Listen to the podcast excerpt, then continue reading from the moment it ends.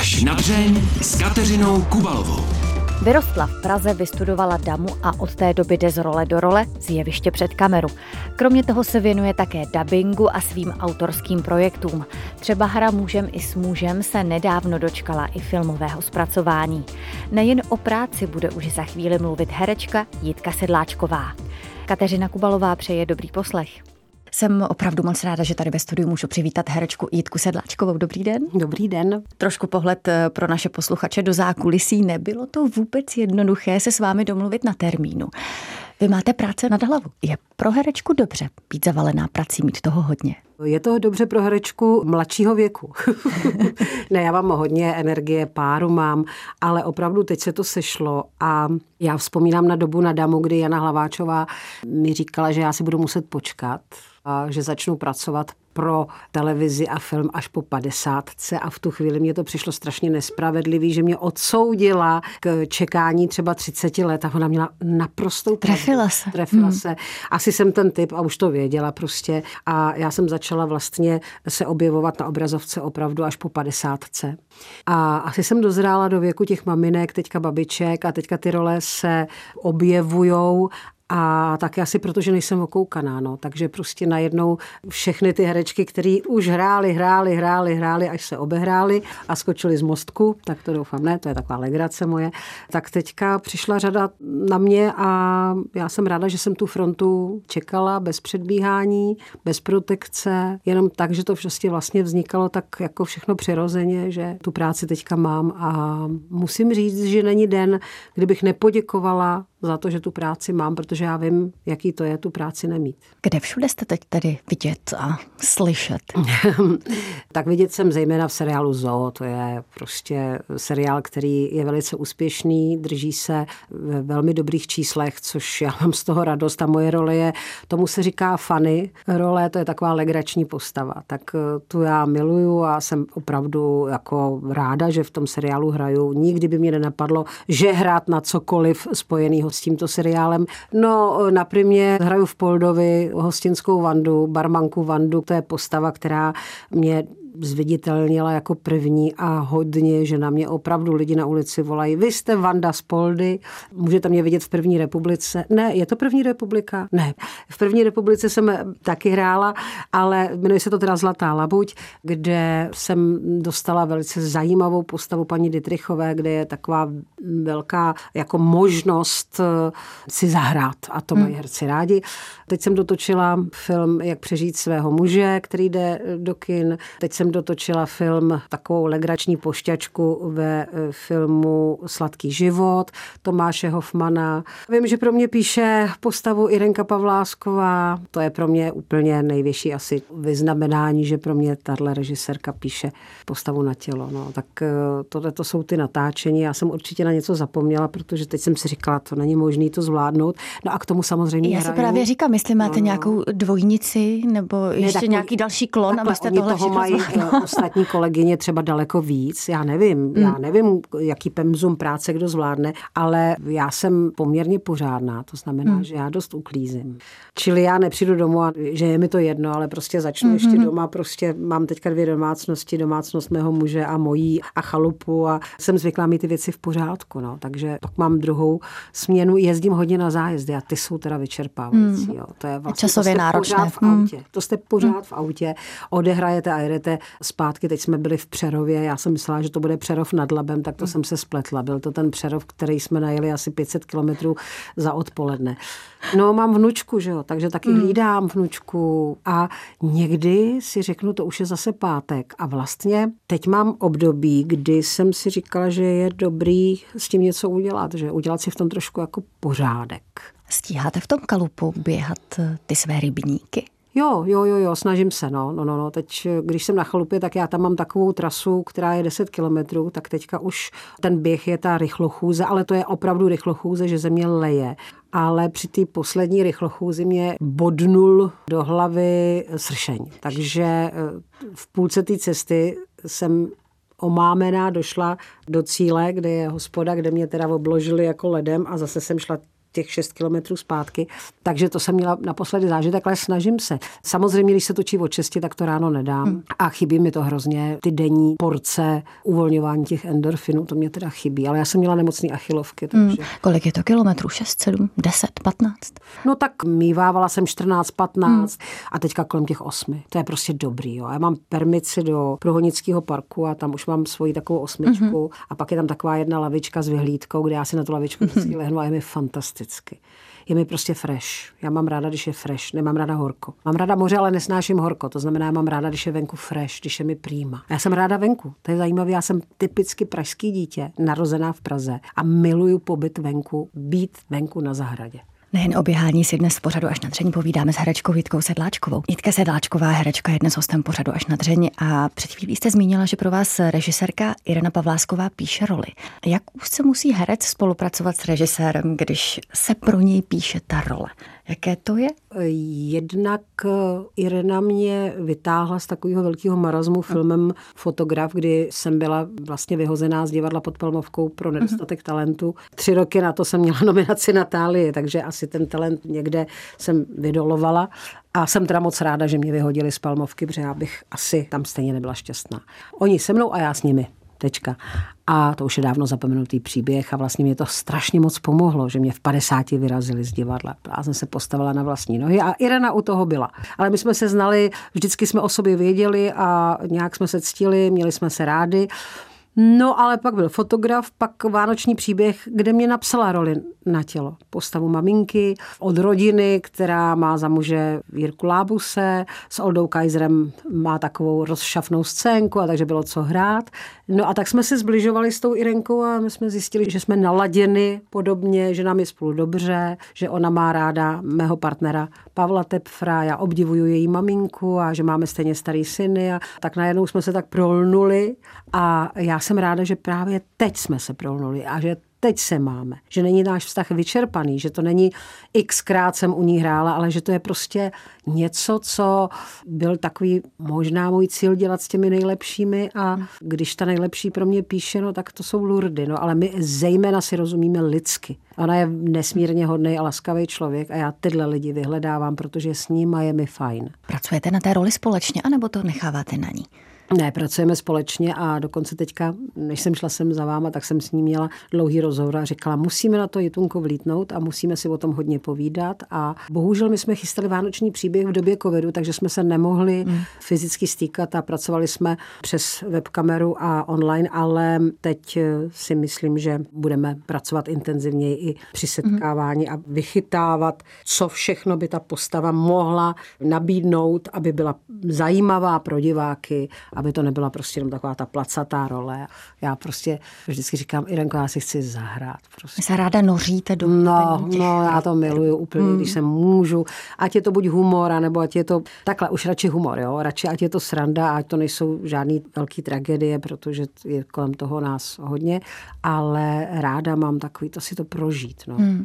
Teď si vlastně nevybavím, jestli byste někdy hrála nějakou opravdu echt mrchu, někoho vysloveně zlého. Asi ne, teďka mám hodně velký reakce hmm. na tu paní Dytrichovou v té Zlatý labuti, že jako hmm. tam jsem měla situaci, řekla, že jsem byla opravdu zlá. A já jsem říkala, když já jsem si to tak jako neuvědomuju, proto mm-hmm. že ty seriály se netočí, takže to jde tak, jak čtete ten díl, mm-hmm. ale prostě to vidí až ten divák. A mm. tak mě to v tu chvíli přišlo prostě adekvátní. Možná, že to bylo trochu moc, tak tam mám takovou reakci. Ale víte, já se vůbec nevracím do minulosti. Když se mě zeptáte, co jsem točila, tak to já si tak vzpomenu půl roku dozadu, ale víc ne. Já vůbec nezbírám fotky, nezbírám žádné kritiky, nemám prostě nic o sobě. Ta stopa z mýho pohledu musí být lidská, ale ne jako na papírech, na fotkách. Nevím, ne, neuvědomuju si to, ale já se fakt do minulosti nevracím. Vůbec.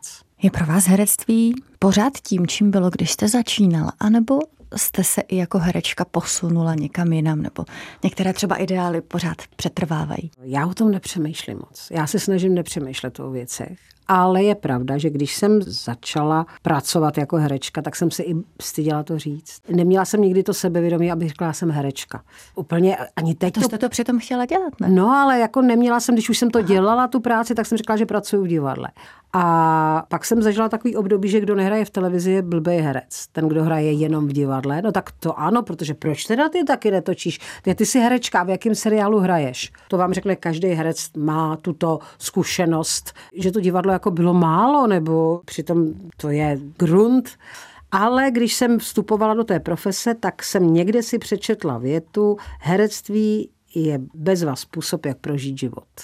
A vlastně to si pamatuju doteď a vlastně je to způsob, jak prožít život. Protože je já to sam... bezva způsob? Je to bezva způsob, je. I když je zlé, tak je to furt bezva způsob. Jsou profese, které jsou nesmírně těžké a tohle je pořád zábava. Ti herci se znají, my jsme kamarádi, vlastně vstupujeme do příběhu, vystupujeme z příběhu. Hmm. Samozřejmě, když jsem neměla práci, tak jsem dělala dobrovolnici v domově důchodců, no a co má být, no. Takže znám to, když ta práce není.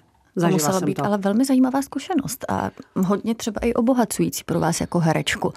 No, obohacující No, pak taky vidíte ty konce a víte, že hmm. opravdu stáří je pro statečný a že statečný je i ten personál, který se o ty seniory to potom musí starat a tak hmm. dále. Takže jako byla to zkušenost. Jestli byla obohacující, to nevím, ale byla to zkušenost, ale já jsem takový srdcař a otevřený člověk. Na mě se vždycky všichni nalepí. Jo? To znamená, na mě se nalepili seniori, když pracuji s dětmi, tak se na mě nalepí děti. Hmm. A ono to není úplně, já jsem ta houba, která vsakuje, že jo, tak to není úplně dobrý. No. Ale neberala jsem se nikdy vážně a jsem ráda, že teď se mi daří, no, ale taky to nějak neprožívám zvlášť. Jako. Taky dodnes, když někdo řekne, vy děláte co, tak řeknu, já pracuji v divadle. Jak se to vlastně ve vašem životě stalo, že jste začala v tom divadle pracovat, mm, že jste to mm-hmm. začala chtít? Říkala mi teďka paní, která je shodou okolností mou sousedkou i teď v domě, kde mám byt a která mě znala od narození, že jsem to údajně říkala od malička, že chci hmm. být herečka já si to nepamatuju, že bych to říkala, ale že jsem údajně říkala, že budu herečka už třeba ve třech, čtyřech letech, že už jsem, nebo v pěti letech, a nevím přesně od kolika, já jsem říkala, opravdu jsem to říkala, fakt to říkala, že budeš herečka. A já jsem hrozně ráda, že se ti to povedlo. Ale pocházím z muzické rodiny, to znamená, že i když moje maminka ze mě chtěla mít právní, nebo chtěla, maminka i ty by si byla dobrá právnička. Já si říkala, to by to za mě musel někdo vystudovat, protože já nejsem studijní typ. Já si myslím, že jsem inteligentní, že mám spoustu vědomostí, ale nerada se učím. Takže já se učím od života stejně jako můj syn to má po mně. Jako my sedět, jako šprtat se ne. A mrzí mě to, samozřejmě, že babička říkala, až budeš stará, tak tě to bude mrzet, že se teďka neučíš Němčinu, nebo na klavír, že se neučíš. Samozřejmě, že mě to mrzí, ale zase mrzí to ne. Mě, vlastně mě nemrzí nic.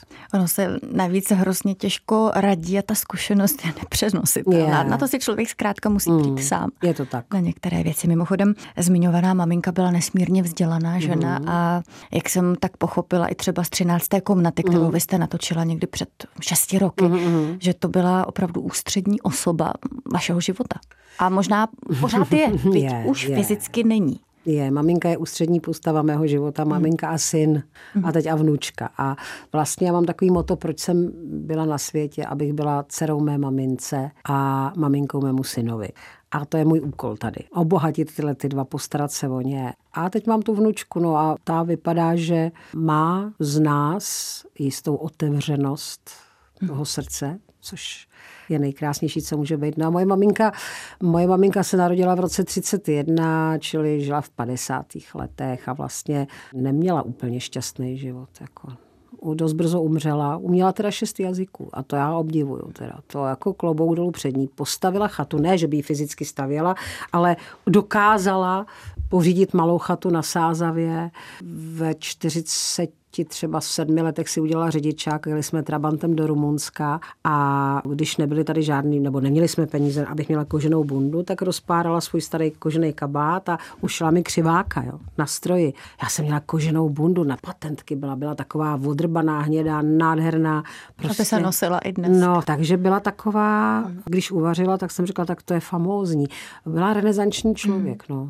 A měla fakt těžký život, opravdu těžký život. Vy jste navíc byli jenom sami. Sami, No, no, sami pro sebe. Mě otec vlastně, ještě než jsem se narodila, tak odešel A já jsem vlastně docela ráda, že odešel, protože já jsem se ho bála docela. On teda nebyl zlej nějak jako tohle, ale neměli jsme spolu prostě nějak citový vztah. Bylo to hrozně zvláštní. A když potom ten vlastní otec umíral, který paradoxně přežil mojí maminkou skoro o 10 let, on žil teda v Plzni, tak mě volal, že by chtěl vidět Filipa, to je můj syn, mm-hmm. a že mě nechá nějakou chalupu nebo něco. Já jsem řekla, že lásku neprodávám a že všechno, co mám, potřebuju a že Filip má svého dědečka. Moje maminka měla přítele Arnošta, který byl fantastickým dědečkem mému synovi. Takže já lásku neprodávám za věci. Já jsem už zmiňovala tu třináctou komnatu, kterou jste před eh, lety natočila a tam od tuším jedné psycholožky zaznělo, že člověk někdy musí vystoupit eh, z toho vzorce chování, který funguje léta letoucí v rodině.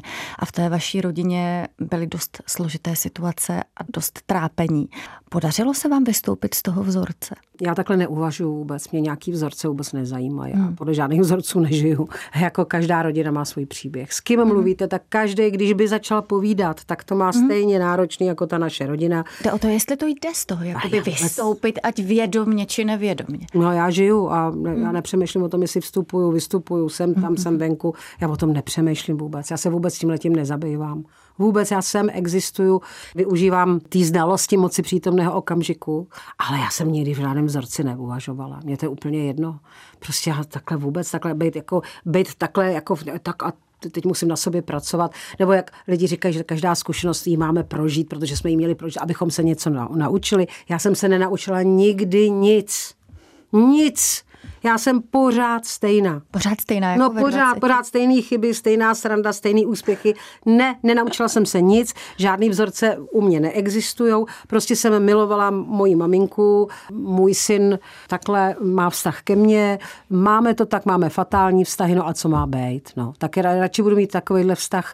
Totiž to jsem si v duchu říkala, když jsem prožívala ten vztah s tou maminkou, jsem si říkala, až tady ta maminka jednou nebude, což mě napadalo od mých pěti let, tak umřu jak vidíte, tak jsem tady neumřela jsem.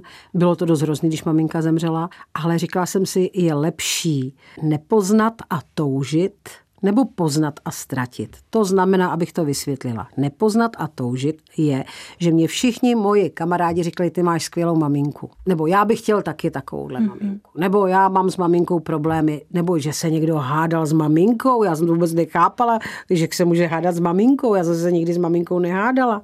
A vlastně ty mě trošku záviděli, že mám takovou maminku. A toužili. A já jsem to měla a zase ta ztráta bolí víc. Protože ti, co neměli ten vztah, tak bolí každého ztráta rodičů. Ale když je to teda takhle fatální, tak vás to zabije, že jo? Ta ztráta vás zabije úplně. To na chvilku umřete. Umíte si teď třeba zpětně vysvětlit, kde se v tom malém pětiletém dítěti zrodil ten neskutečný strach, že přijde o tu mámu? Co se mohlo stát, že to způsobilo? Tomu Takový bych strach. i věřila, že to může být eh, součástí toho těhotenství i toho porodu. Protože maminka byla sama, nebyla úplně zdravá, předtím prodělala v životě klinickou smrt. A ten porod byl těžký, protože měla takzvanou pozdní gestózu, tenkrát se s tím neumělo moc nic hmm. dělat, takový ten RH faktor, se kterým se taky tenkrát neumělo nic dělat, ten porod byl jako těžký a maminka vlastně dneska, když to vidím, jo, co já jsem všechno, jak jsme nosili maminku té mojí vnučky na rukou a snažili jsme se pomáhat a přesto e, se e, rozešly ty e, rodiče té mý vnučky, protože to je strašně všechno šílený a náročný. A ta moje maminka byla sama se mnou vzala v porodnici, mě dala do tašky, takový ty miminkovský, mm. a jela tramvají prostě domů. Tam čekala babička, byl vymalovaný byt, jako maminka si to nechala, moje maminka byla to samý, co já, takový dříčové jsme. Takže byt byl perfektně připraven, ale tam čekala babička a, a jelo se. A maminka se mnou jela prostě z porodnice, nečekal není žádný muž s kytkou nebo s prstínkem, nebo dneska se říká, tak on jí za porod ani nedal prstínek. No tak jako ta moje maminka se mnou přišla pět dnů nebo tři dny po porodu domů pěšky a maminky tenkrát byly doma s dětma tři měsíce. Pak jste byla kde s babičkou? No s babičkou. No. Babička bydlela vedle v baráku a babička mě hlídala. No. Maminka musela do práce, když jsme byli sami dvě. Nemohla být doma prostě. No. Kdo by hmm. nás živil? Jako? Byla úplně jiná doba. Co byste dnes mamince řekla, kdyby to šlo? No, miluju tě. Co vás přimělo to nezabalit a postavit se znovu na nohy, když se vám to sesypalo všechno? No, když umřela ta maminka, to bylo totiž hrozně zvláštní, protože ona umřela na svý narozeniny. Měla v ledničce dort. A bylo jí 66 a já jsem pro ní měla v pytlíčku 6666,60. A to jsme potom dali na pohřeb. No, já jsem to vůbec nechápala. Já jsem to vůbec nepochopila že maminka umřela. Já jsem to prostě nepochopila. já jsem tam přišla, od čím mě volal, ať jdu. Já jsme, my jsme bydleli vedle v domě. Myslím, že i můj tehdejší muž trpěl i trošku tím vztahem, protože maminka byla prostě maminka. Tak asi ve čtyři nebo v pět ráno mě zavolal odčím, ať se naleknu a přijdu. Maminka ležela na posteli a už nebyla. Já jsem to nepochopila, protože já jsem s ní večer mluvila. A měla jako, že jí bolelo v krku a dneska musím říct, kdo je trošku kardiak a bolí ho v krku, ať jde k lékaři, protože to může něco znamenat, to může něco značit a to já jsem tenkrát nevěděla. No. Maminka byla po operaci plic, takže měla oslabený to srdce a umřela prostě na asi emboli. No a já jsem to nepochopila, já jsem to prostě vůbec nechápala vůbec, vůbec, vůbec, vůbec. A teďka včera jsem četla v jednom bulvárním časopise, že jsem spadla, že jsem alkoholička, že jsem neunesla smrt maminky, tak to bych eh, asi, kdybych ty lidi, co to napsali, viděla, tak bych je nevím, možná bych si jich ani nevšimla, že by mi nestáli za to, ale to vůbec není pravda. A i můj současný muž se mě ptá, a jak dlouho si pila, když ti, jak jste na tohle přišli? Je pravda, že to první období jsem se utápěla v pití teda vína, to je pravda, že jsem jenom pila a spala, pila, spala, pila, spala. Vůbec jsem to prostě nepobrala. Až můj syn, kterýmu jsme to neřekli, že babička umřela a doporučuji všem, říkejte dětem pravdu, pak se do toho zamotáte, tak když jsme mu řekli, že babička umřela, on to jeho bylo pět, žádný babička je na obláčku a dívá se na tebe, tak řekl, mami, ty s tou smrtí strašně naděláš. Ty by si chtěla nejdřív umřít a pak žít. A to nejde. Ten život je ta odměna. A to je přesný, aby chtěla mít to nejhorší rychle za sebou a pak už si žijeme. Jenomže my si žijeme a já neříkám, že ta smrt je to nejhorší, já nevím, nepochopila, ale prostě nějak tuhle větu prostě si pamatuju, že mi tenkrát to pětiletý dítě řeklo, No a pak jsem se nějak jako narovnala, no ale pak, pak nastalo období s mým otčímem, který jako byl alkoholik, takže tedy jako těžce nechcel ztrátu maminky, no a takže to bylo takový prostě potom už se to tak všechno divně, divně hroutilo a já jsem rok po smrti maminky zjistila, nebo rok a půl, že mám rakovinu děložního čípku, takže mě čekala velká operace, hmm. tak se to nějak jako potom divně zašmodrchávalo a nebylo to, nebylo to fajnový teda, no. Ale prostě ta maminka je ve mně a když jsem točila 13. komnatu, nebo moje místa, pořady, které jsou vzpomínkový, tak mě třeba vzali, ta Blanka Kubíková, se kterou točívám, tak mě vzali do, zařídila, že mě vzali do univerzitní knihovny, do kanceláře, kde moje maminka prostě měla svůj stůl. A to byla jediná kancelář, kterou nezrekonstruovali a oni to otevřeli a já jsem tam měla pocit, že tam jsem. Protože tam byl takový malý stůl, kde já jsem si psala úkoly a já jsem měla maminku demokratku, já jsem neměla autoritativní výchovu, já jsem si mohla dělat dost, co chci. To mě asi ovlivnilo pro život jako hodně. No. Mm že vždycky babička říkala, Marieta Jitka jí šunku bez chleba. Jo. Tak je to takový, že u nás neplatili takový ty pravidla, takový ty, který jako, že dítě jde spát v sedm. No. Tak to jako u nás se nechodilo spát v sedm. A já s oblibou říkám, že když jsem šla do školy, na, na, jsem byla na základce na prvním stupni a děti se bavily, že ve večerníčku byl Rumcajs a já jsem se v té době už dívala na ságu rodu Forsythu a Rendl a Hopkirk. Takže ne, že bych si sedla do křesla, ale maminka nechala povotevřený dveře do svého pokoje, kde byla televize a já jsem se směla škvírou jako dívat. Takže a maminka dělala, že mě nevidí. Samozřejmě, že jsem byla unavená, šla jsem si pak lehnout, ale už jsem věděla, že něco takového je prostě, že, že to je seriál nějaký. A pak, když jsem to teďka v dospělosti viděla, tak jsem se smála, že, že je to naivní hrozně. Ale bylo to vlastně, tohle to bylo krásný. No a já jsem byla nejradši když byla moje maminka doma, když se zavřelo a já jsem byla nejšťastnější doma dítě ze svojí maminkou. V tom hnízdečku. No ale mít tu maminku doma prostě. Ona dost pracovala taky, byla jako, aby nás uživala, no. Takže tak jako, a tam jsem si uvědomila z Martý práce, že někdy ta práce je, že ji děláme zbytečně moc, protože moje maminka furt ťukala do stroje, kouřila a furt ťukala do stroje. Celý, u nás se soboty, neděle furt ťukalo do stroje. Mm-hmm. Já říkám, co to píšeš? No píšu materiál, nějaký materiál. A kde to dneska jsou ty stohy papíru? Vyhozený, spálený. Kde to je ta práce, kde ona byla od rána do večera? Kde to je? A tam jsem si řekla a dost. Jako. Já nechci takhle prostě. Já to takhle nechci. Ale je fakt, že mám tu povolání jiný, že je to takový zábavný a tohle, ale prostě tohle, to, co, kde je ta její práce? Proč ta byla tolik furt v práci? Proč? Měla jste naprosto skvělou maminku. Měla. Úžasného syna máte pořád. No jasně. Jak eh, důležití jsou ve vašem životě přátelé?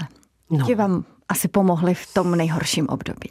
Já mám kliku na skvělý přátel. Hmm. Já mám takový štěstí, že neříkám, že jsou jich zástupy, ale já mám lidi, na který se můžu spolehnout. Jo. To je castingová režisérka Gábina Pejchalová, která mě první obsadila do nějakých rolí a která se stala mojí životní oporou. Dáša Zázvorková zpěvačka, se kterou se provázíme pracovně, lidsky, už velkou řadu let a to vím, že to je taky člověk, na kterého se můžu spolehnout.